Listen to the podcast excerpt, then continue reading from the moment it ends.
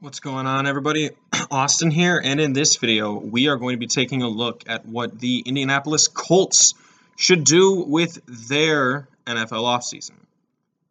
So, uh, I made these notes before they made the move to acquire Matt Ryan, which, honestly, the move is kind of weird. I think Matt Ryan is a slightly better fit than Carson Wentz is, because he's more of a distributor, distributor whereas Carson Wentz is more of a a playmaker, but, I mean, it's really hard to beat, you know, twenty-seven touchdowns, seven interceptions on, you know, great efficiency. Everyone everyone likes to think that the Colts didn't win last year because of Carson Wentz. Those people are dummies. Uh, Carson Wentz played as well as he possibly could have, given the circumstances, at weapons. You know, I understand, like, oh, he's got Jonathan Taylor, what do you want him to do? Well, you know, when was the last time that the best running back in the N F L won the Super Bowl? All right, that's what I'll ask you. When was the last time that the best running back in the N F L won the Super Bowl?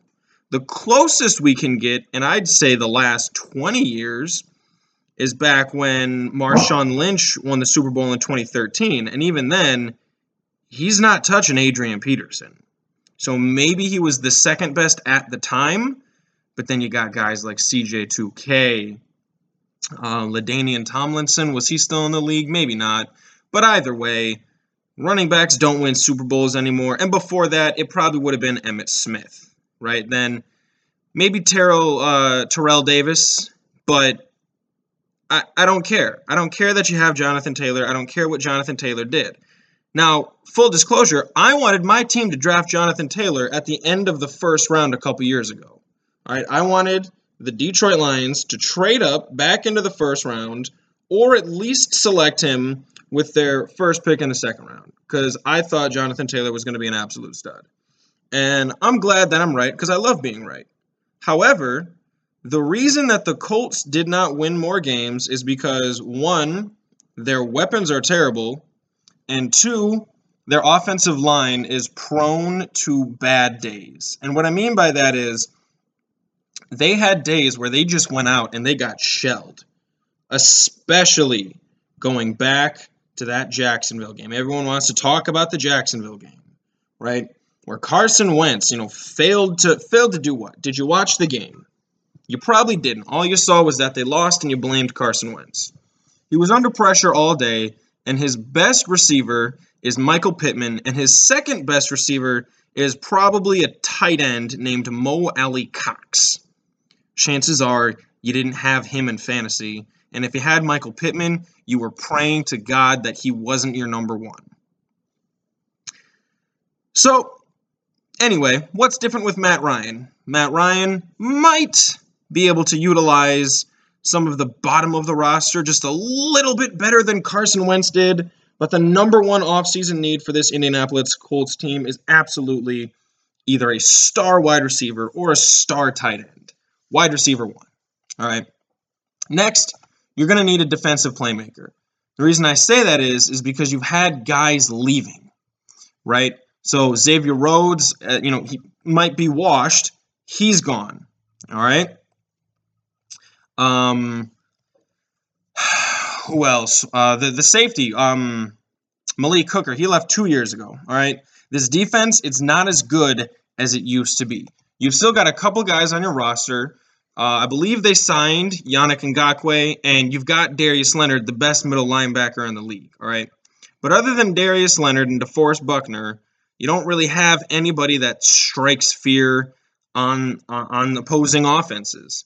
I liked Kwity Paye coming out of the draft, and I said he could easily win Defensive Rookie of the Year. Now, he had a much slower start to the season than I'm sure he, him and Colts fans would have liked, but nonetheless, you either need to go out and get a premier cornerback or a premier safety or an absolute monster on the defensive line to pair next to DeForest Buckner, who plays defensive tackle.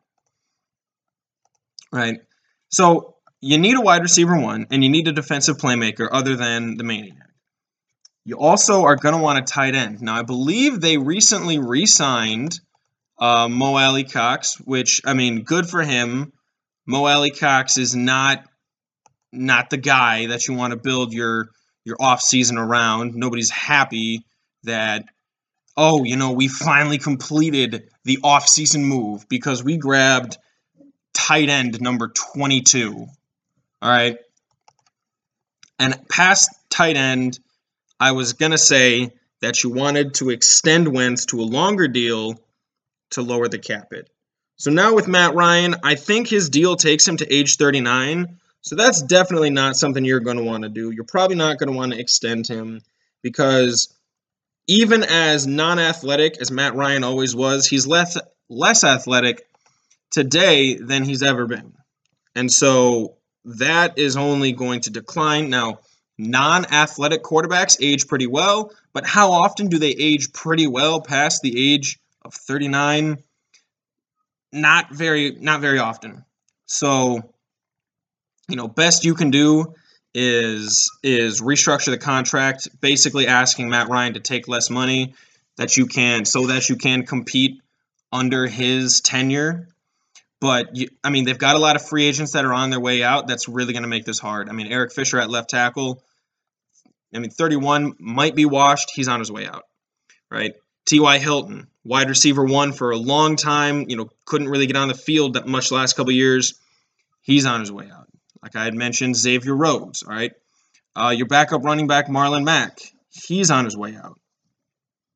There's a lot of guys who you aren't going to be able to hang on to, which is really confusing because the Colts have been so quiet in free agency.